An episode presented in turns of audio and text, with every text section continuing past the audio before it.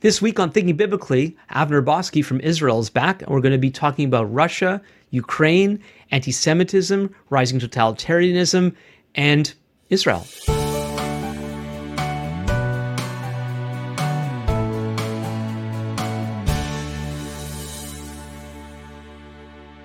Welcome back to Thinking Biblically, a podcast dedicated to exploring how all scripture speaks to all of life.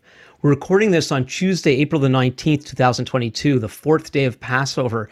If you haven't had a chance yet to check out last week's episode, um, I discussed there the importance of Passover. Um, I'll put the link in the description. And all the information is there concerning my special virtual Seder, which includes con- contributions from people in North America, England, Singapore, Egypt, and Israel. One of our Israeli contributors uh, to that virtual Seder is with us today. This is Avner Boskey's second time on Thinking Biblically. He was here several months back sharing his personal story, which uh, I'm also going to put the link in the description to that. Uh, today, he's going to help provide a biblical perspective on what's happening with Russia and Ukraine. For some background on Avner, along with his wife Rachel, Avner oversees Final Frontier Ministries, originally from Montreal, as I am. They've lived in the Beersheba region of Israel for the past about 20 years. Avner's a writer.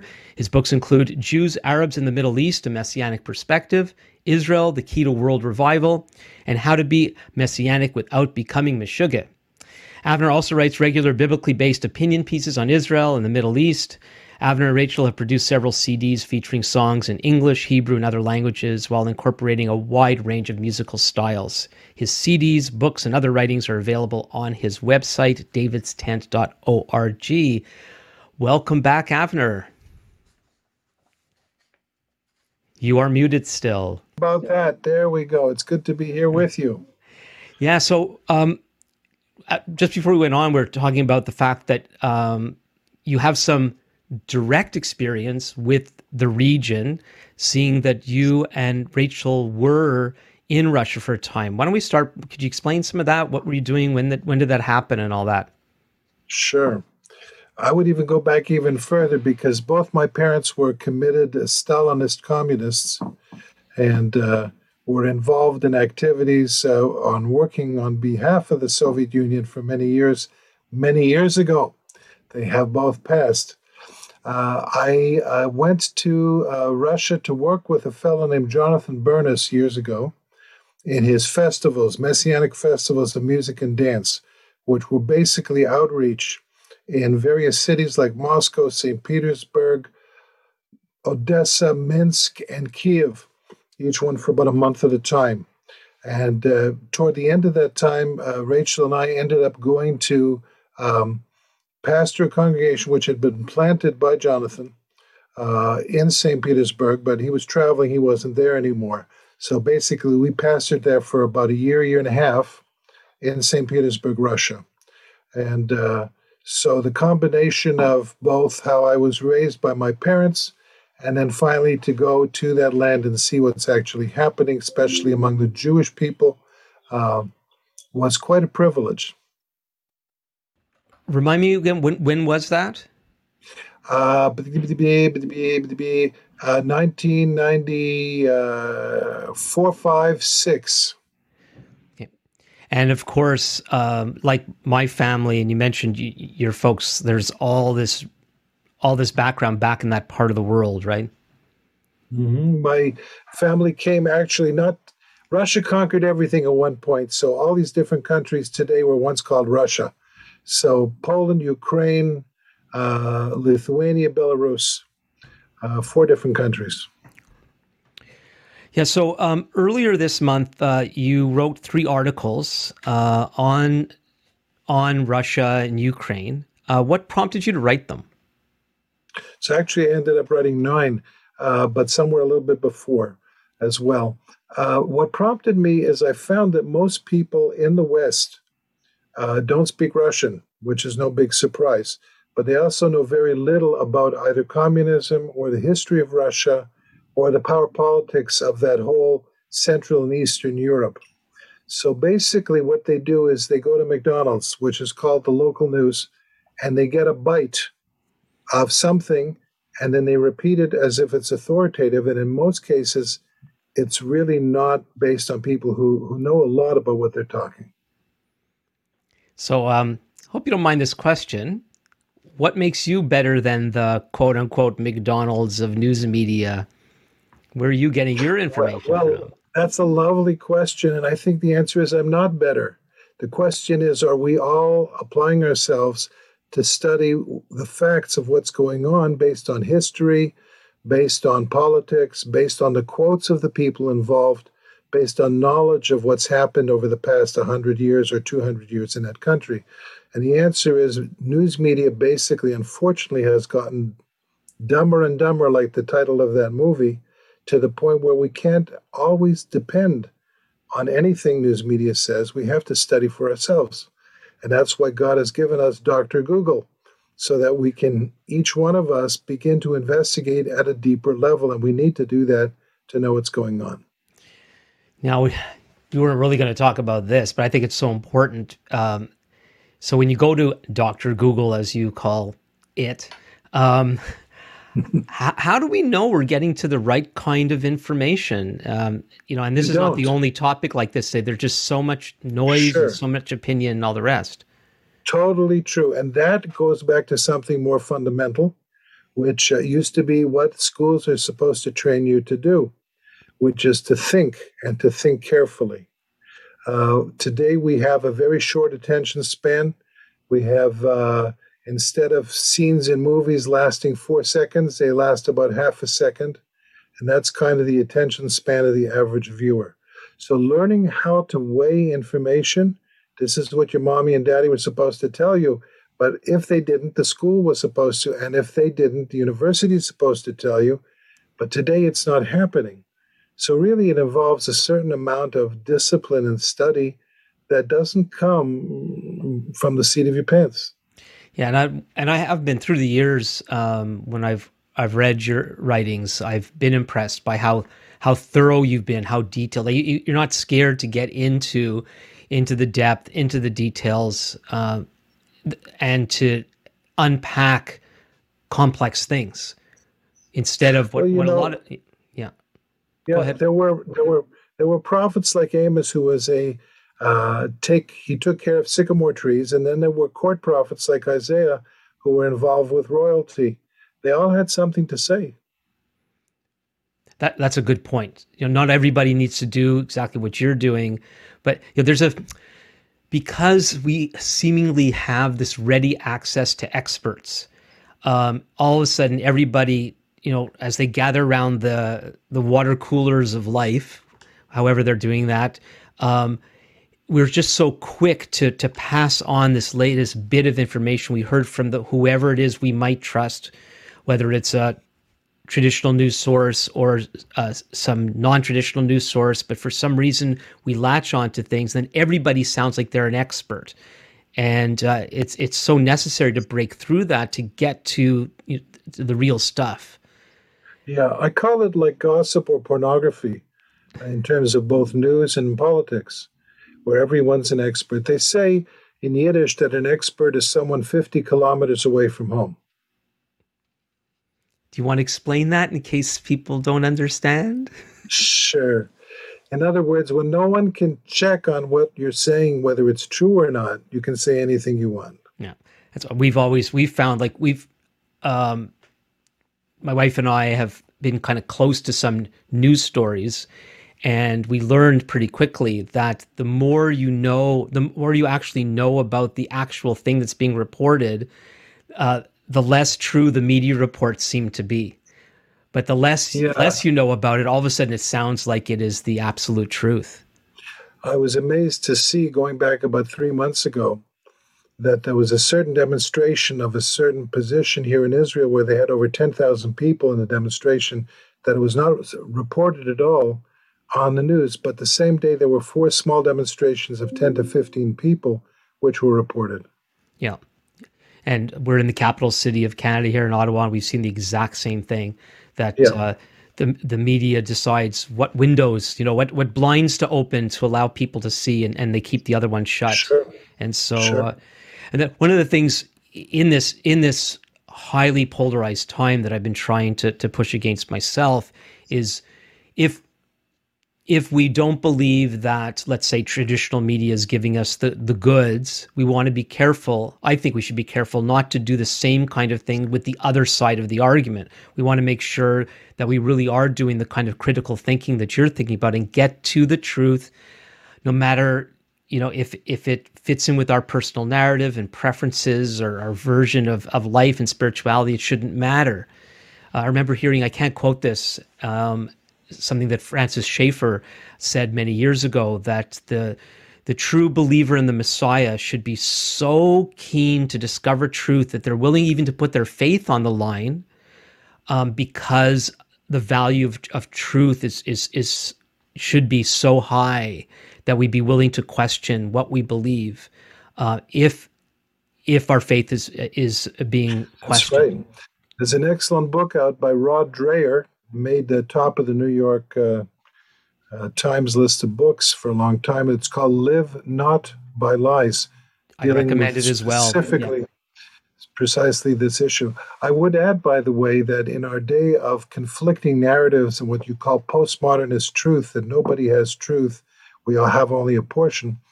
If we go back to 1936 or 39 in Europe and we see Hitler, would we say the same about Hitler? That it's not enough to just uh, buy what the British are saying about Hitler, but we need to really have Hitler in his own words, give him a chance. He's a fair man. We don't want to say anything wrong about him.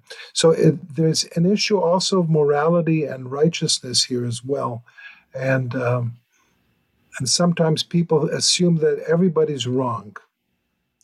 And uh, as Steve Stills says, uh, nobody's right if everybody's wrong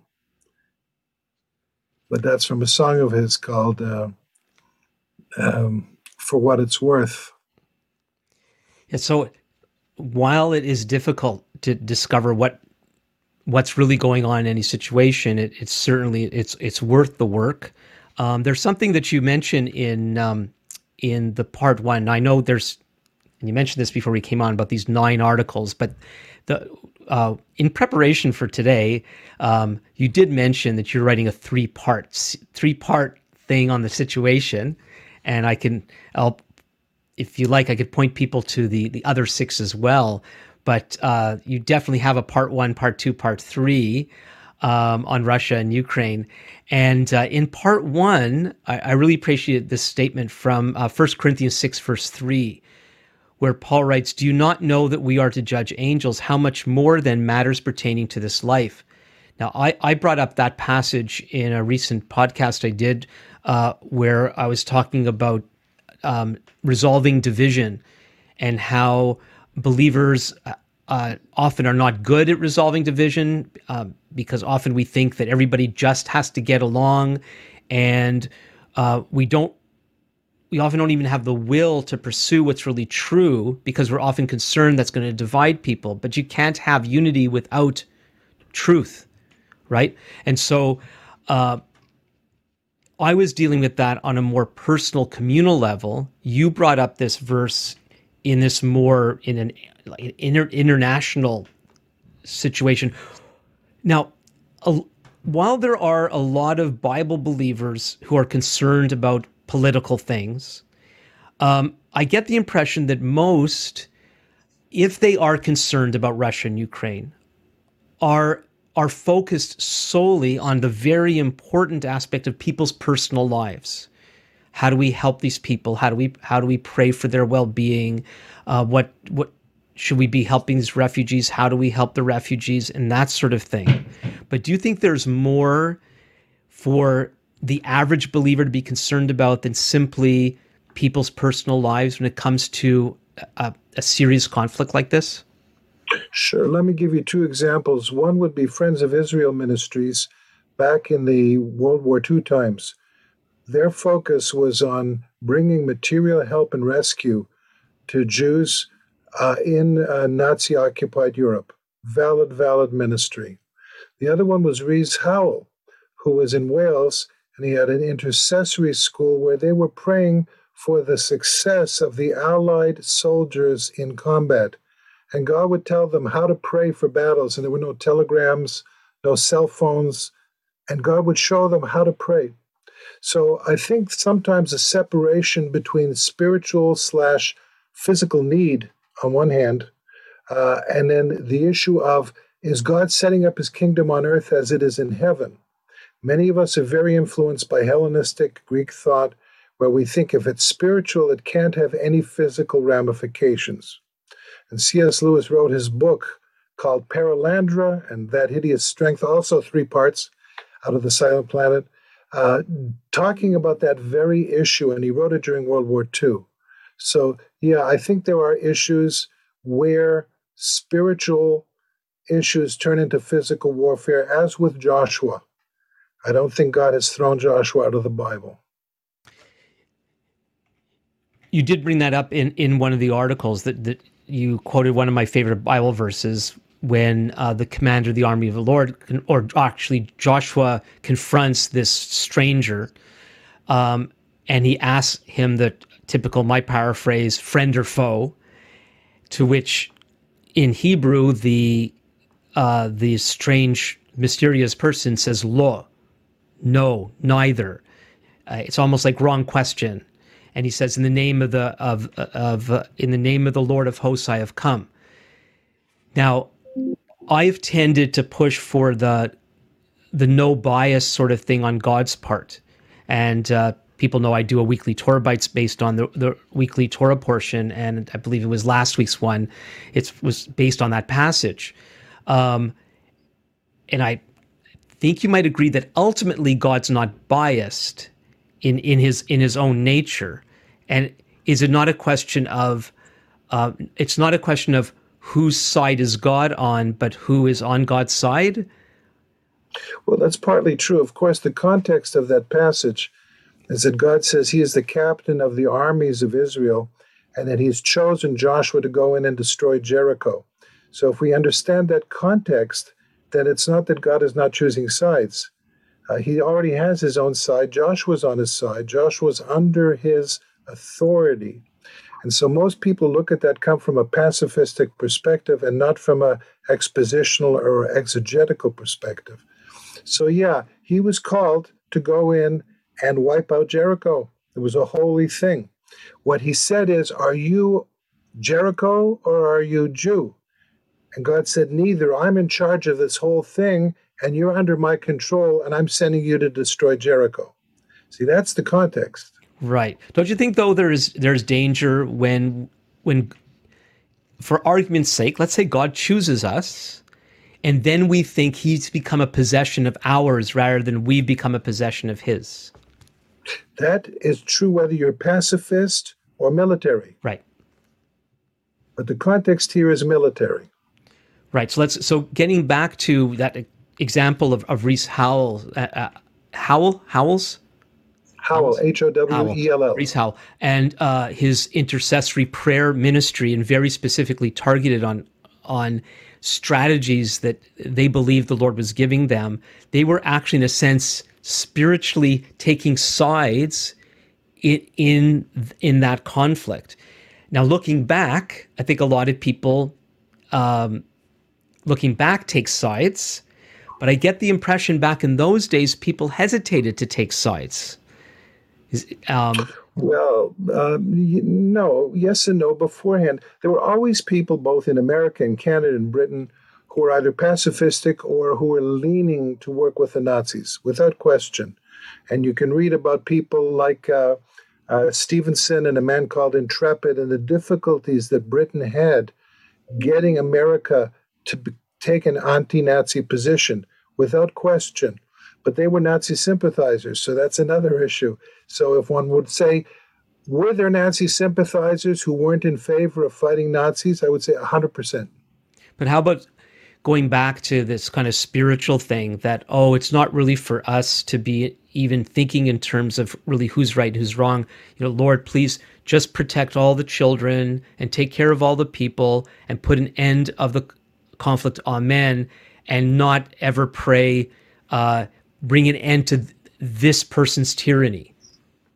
Yeah, and again, some of this does go back in terms of the history of the Protestant church uh, to those Protestants who were not in power. So uh, it could be Anabaptists who ended up pietistic often. It could be Protestants who are being persecuted by the Catholic monarchs. When one is powerless, one tends to look for defense for one's position. When it's one is strong, one tends to be bold about one's own position. But I think the issue, in terms of uh, there's two different issues you're asking. One is, does God authorize a sword? Uh, which is a, re- a, Reformation question based on Re- Romans 12. And the other thing is, um, are there, is there evil in the world?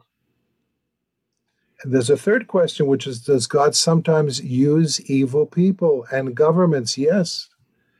Does he send Daniel the prophet to speak to some of these leaders? Yes, he does. In the end, does he destroy those kingdoms? Yes, he does. So there's a lot of questions here. In the meantime, we're dealing with uh, an invasion of a country by another country uh, where most of the targets are actually civilians, and that's that's a matter of its own value right there ethically. Okay, now in your in your articles, the the main motive it seemed is that you were concerned, are concerned that uh, there's a narrative whereby uh, you there's all this neo-Nazi and anti-Semitic activity happening in in Ukraine, and that somehow some people believe that that Putin therefore has some moral high ground in putting an end to that, and that's some of the justification, or that's the justification of of uh, of what they're doing. Um, and and you make the statement in that part one of the three uh, in the same way, I suggest the moral equivalencies between Russia's evil and Ukraine's evil are eminently unhelpful in terms of clearly understanding or proactively responding to the threats there. We need to grasp that Russian threats are not only coming against Ukraine, they apply immediately to the entire European theater, and their ramifications and blowback will affect the entire world. So there's a couple of things. There's the could you address somewhat briefly this whole um, claim of of needing to snuff out neo-Nazism in Ukraine as a justification of uh, of this, but also from there, could you move on to what does this mean for the rest of Europe? Well, the Jewish community of Ukraine doesn't agree with uh, Putin's uh, analysis. First of all, second of all, the percentage of those who are neo Nazi within Ukraine uh, is approximately 1%. These are according to scholars of anti Semitism in uh, Eastern Europe. Third of all, the um, growth and position and influence of neo Nazism in Russia is huge. And I had a whole newsletter dealing with what's going on in Russia about these things. Um, as a matter of fact, again, one can go on off on this a lot, but one can find sources very, very easily that talk about the fact that if the issue were trying to crush neo Nazism, then uh, what do you have groups like the Wagner Group, which is a uh, mercenary group on uh, best of terms with Putin, who are involved in uh, doing dirty tricks around the world where they are all uh, following Wagner, Nazi, Nazi tattoos, and that whole type of thing. So, yeah, uh, the issue of this, these are Putin's talking points, basically. So, those people, and I forget all their names in America, who are quoting Putin's talking points and saying this is prophetic and it's the rod of God, they don't know what happened in Russia over the past 120 years. They don't know the main sources of anti Semitism, like the protocols of Zion, learned of Zion, came out of Russia. They don't know how, for years, Russia wouldn't talk about Babi Yar and the Nazi destruction there. Uh, they don't know so many, many things. Now, the other side, Ukraine has a wonderfully terrible history about anti Semitism. Now, it's not strong in the past maybe 20, 30 years, uh, but they're much less polite about it than Canada. But Canada has actually awarded statues and honors to some of these Ukrainian neo Nazis as well, which is another issue to think about. And that's a long story, and you, we don't have enough time to go into all these things. But yes, there's been Nazism and neo Nazism in Britain, France, Germany, Poland, Ukraine, Latvia, Russia, Canada, and America. So, which one are we going to focus on and why? The question is Is Putin being accurate in his charges? And he is not at all being accurate in his charges. So then, do you want to make a statement on before we move on to what this means for Europe and the world? It, with all that you've sure. said, yeah, go ahead. Sure. I think that people, um, because people have become postmodernist, or because they think that no one really believes anything, or you have PC politically correct positions, they assume the whole world agrees with that. It's just not true. Uh, to study what's going on in Russia and what motivates Russia means one has to look at the Tsarist times, one has to look at the issue of the Russian Orthodox Church, one has to look at the issue of what communism was trying to do. Uh, over time, one has to look at the way Russians, whether they're Tsarists or Putinists, look at the rest of the world. Apart from that, there's no context going on. It's just like the goose to whom every day is new. And that's the way much of what is, is being reported today. So, yeah, there is an imperialistic goal, whether it's communist or tsarist or post tsarist, coming out of Russia. It's no different than Babylon or Assyria or Greece or Rome. We shouldn't be surprised. We haven't passed beyond the realm of dictatorial superpowers. It's really part of our history, and it's happening now. And so Ukraine is important for the imperialist vision of Russia. It's very big, it's got a lot of resources, and it's the key to moving westward. Barely 70 years ago, Russia moved westward, and people were concerned about how far. France was turning communist. Britain had communists in the top counterintelligence positions working for Russia. Uh, America had in the CIA huge moles. These are things known. Why should we be surprised about these things? So, Human nature hasn't changed. So, do you think this is step one to the new uh, um, attempt for Russia to take over the world? I don't think you take over the world the same way I don't think you can eat an elephant in one piece. They say, How do you eat an elephant? Bite by bite.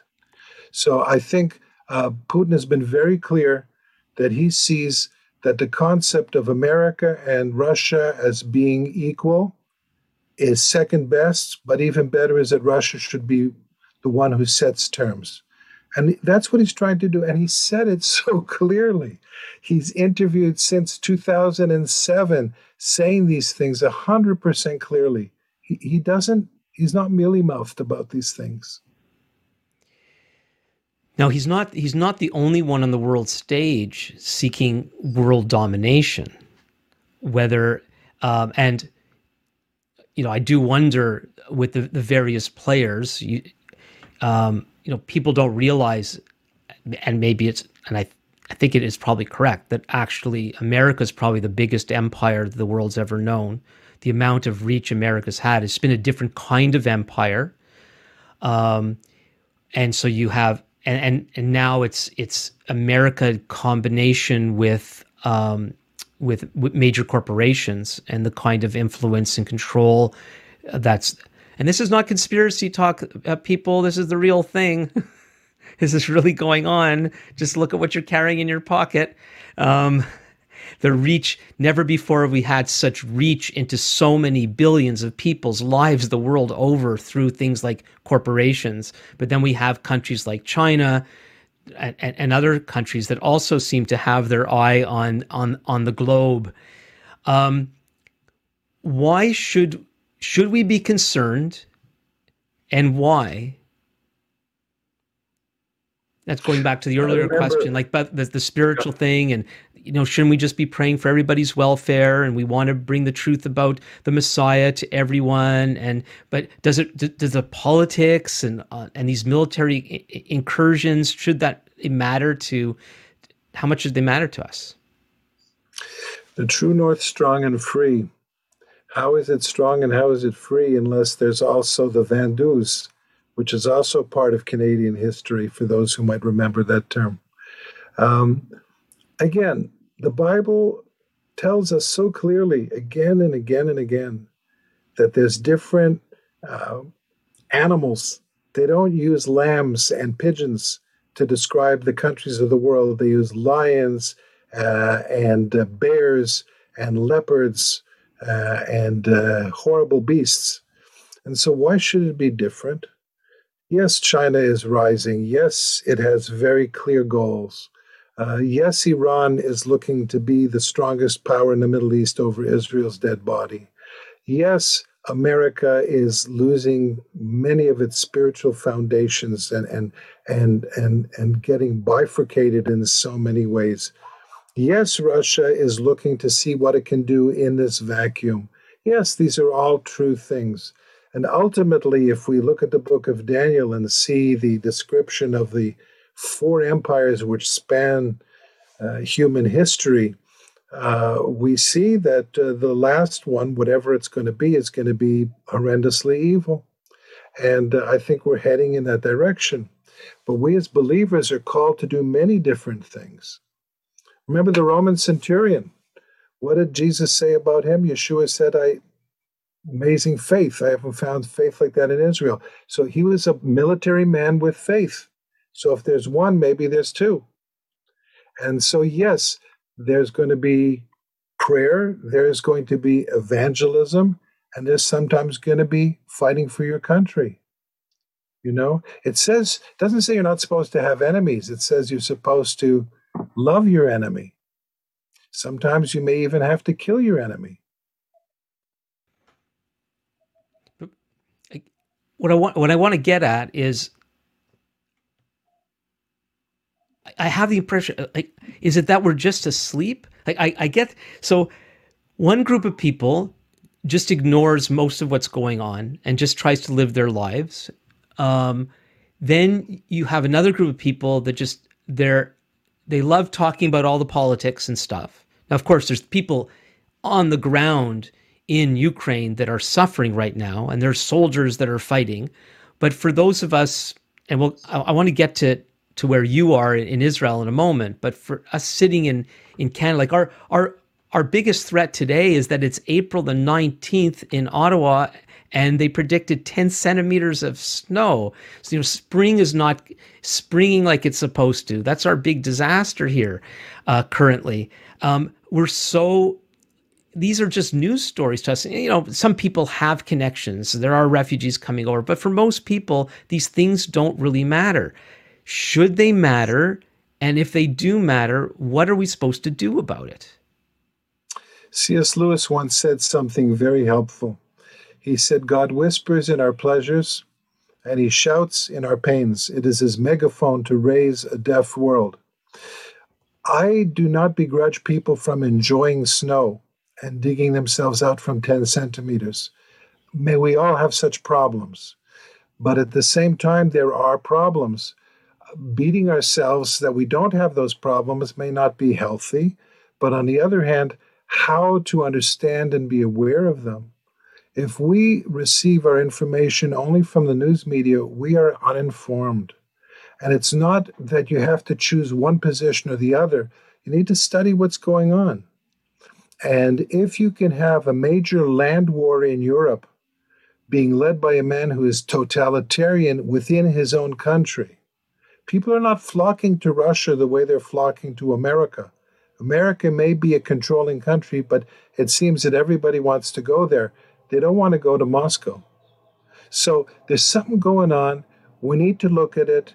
It's definitely not politically correct, but it's a threat. A major land war in Eastern Europe, that's a big deal. And I don't think it's over. And I don't I think we're barely touching the surface of what's going to happen from that. Do you think uh, the Western nations are doing enough in, in the current situation? It's a really hard thing. Politics makes for strange bedfellows, they say. And um, the uh, issue going on here is what is enough? Uh, if America and Canada and Britain thought that Russia is going to take over Ukraine and then move on Poland, and then from Poland move toward France, they might be more concerned. But at this point, uh, there's a lot of talking going on and a little bit of help. Now, if you ask me, is Ukraine a lily white nation? No. Is Russia a lily white nation? Absolutely not. There's something in morality called a hierarchy of values and hierarchy of evil. And I think we are seeing a hierarchy of evil, and some people would just like to say a plague on both their houses, which was one of the last lines of a hero in Romeo and Juliet. I don't think that's our response as believers here. So, um, lately, uh, there's been some trouble in Israel that I have the impression it's been fairly underreported. There's been we've been hearing about it a little bit. Do you want to describe what's been going on over the past couple sure. of weeks? Again, I would say that uh, whether it's if it's reported at all, it's not being accurately reported. in other words, what I see in terms of what comes out in all the major stations that I've been looking has little connection to helping people to understand what's going on. And I've written articles about this in the past, dealing with the Temple Mount riots at various times. The issue of Temple Mount riots goes back to the 20s, 1920s. Most people can't remember those days, but it's a um, thing that was used by Haj Amin al Husseini, who was a friend of Hitler's and Himmler's, uh, to basically whip up uh, the uh, Muslim population of this area in order to basically slaughter the Jews. It goes back to 1920, 29, 36, 39, etc., 47, 48. We don't have time for all the dates. Um, what has been going on here, and there's even movies of available of this. You have people uh, attacking Israeli police, um, going into the mosques with shoes on, which is illegal according to Islam, uh, playing soccer in the mosques with uh, with soccer balls in the mosque, which is totally unheard of. Uh, tearing down just came out today. Tearing down Umayyad um, um, arch- architecture, uh, which is a Muslim uh, architecture, ripping it down to throw stones at the Israeli police. So this has happened again and again and again and again. It's nothing new. Happens around Ramadan because Ramadan in the Quran is also mentioned as a time of battle. Uh, it's not just a time of fasting and, and enjoying family fellowship, not not in the Quran. Um, and so the the issue of what's going on, yeah, there's been rioting uh, against security forces in Israel, attacking police with Molotov cocktails, shooting at them, uh, basically uh, looking to maybe get some martyrs, unfortunately, so that that can then heat up the situation. This happens on a regular basis across the Middle East and also in Israel. But none of that context is given. And so it talks about Israelis shot. Well, why did they shoot? because people were throwing Molotov cocktails. Why were they throwing Molotov cocktails? See, that's what a good reporter needs to do. He needs to explain what happened and why. Uh, what they do is not that. They just say, oh, Israelis were shooting and some people got killed. So it's unfortunate, but uh, unless one does the work, one is not going to know what's happening. Sorry, am I right that uh, this is the um, the most these troubles have happened since last year's uh, conflict with Hamas? Uh, well, there's Hamas, which shoots rockets from civilian populations into Israeli civilian populations. That's one thing. And then you have riots which happened among uh, certain Islamists within the country of Israel who are citizens of Israel. That was about a year ago, around March, because they were unhappy that Israel was fighting back about the rockets were being fired from Gaza against Israel. So, yeah, there are different things that happen. It's never a dull moment here. It's the opposite of Canada. You know, they say that the 11th commandment is the Canadian one thou shalt not commit thyself. And so that's not at all the way things work here. It's a very active time here. Now, the way you've described it, it sounds like there's no connection between what's going on with Russia and Ukraine and and the latest troubles in in Israel during Ramadan. I would say no. I would say, however, yesterday, uh, after uh, Hamas fired some uh, rock, some uh, either uh, mortars or rockets into Israel, uh, into some kibbutzim next to the Gaza salient border, Israel went and um, attacked those firing zones. And there was a Strela rocket, a SA 7 Russian rocket anti aircraft rocket fired. So, in that sense, yes, there was a Russian involvement in that situation. But um, Russia is, is very wise. They're much more subtle in many of the things they do than people in the West. And they're playing both sides in Syria and in Lebanon. At the same time, because Israel voted against their invasion uh, they are now beginning to say nasty things toward Israel that we haven't heard since the 70s and the 60s. So ask me tomorrow and I'll know more. So, one of the things about the, the Second World War that, um, in, in my lack of knowledge, I do find fascinating is there were these various interests that all kind of came to the fore at the same time that led to being a world war. And I don't know who was talking to whom in in creating these various theaters of battle and all the rest but there was there's various totalitarian regimes fascist regimes and so on that were that were rising um, led by by di- different people. Do you see that kind of bubbling happening today in the world? Uh, in one sense yes.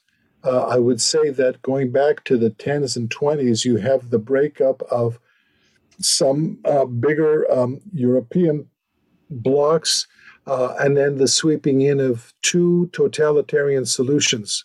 One was communism, and one was Nazism. And so the fight between communism and Nazism ended up happening in the East. And if Hitler had only focused on the East, he would have had the support of Britain, Canada, and America and France. But he said, actually, I want to go West also. And so that's when it became a bigger war. The same thing with Japan. If Japan hadn't attacked America at Pearl Harbor, who knows what might have happened. So the support of totalitarian powers is very good business interest for it doesn't matter who you are, whether you're Chinese or American or Russian. That's just the way it is. People are evil, their hearts need healing. And that's what we're dealing with. It's not just conspiracies of different superpowers it's human hearts. That's the hardest thing to fix. Yeah, so we're we're seeing all sorts of layers today of what I, I believe is encroaching totalitarianism. You brought up uh, Rod Dreher's book, Live Not by Lies, which I do recommend, as he compares and contrasts what he calls the hard totalitarianism of of communism um, to the soft totalitarianism that he sees growing in the West.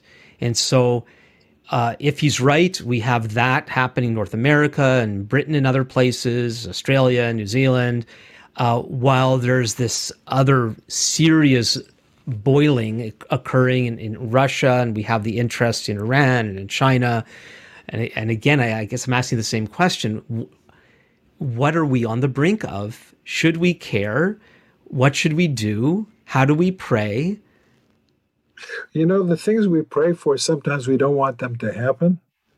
Like the things I prayed for, I'm being facetious, when I was a 16 year old Canadian, are all happening now and they're horrifying, right? So the issue of uh, we pray for the Lord to return. For his return means many things, and we just need to open up the book of Ezekiel, Daniel, Isaiah, and Revelation to see them. There, some of them are kind of hard. And so, yeah, that's also part of the equation. Um, I think what's happened in the in the planet over the past two years specifically has been to me amazing how people have been so willing to step back from a defense of civil liberties, which were hard won. And when that happens, it's really hard to get them back for various reasons. And I think that's an indication that totalitarianism, soft totalitarianism, is encroaching in the West. I think most people are asleep and unaware and have no idea what to do. And that's why those who are listening to your program, this may be in certain senses a, a, a challenge to pray about these things and say, God, what can I do? If it were 1938 in Berlin, how should I be preparing?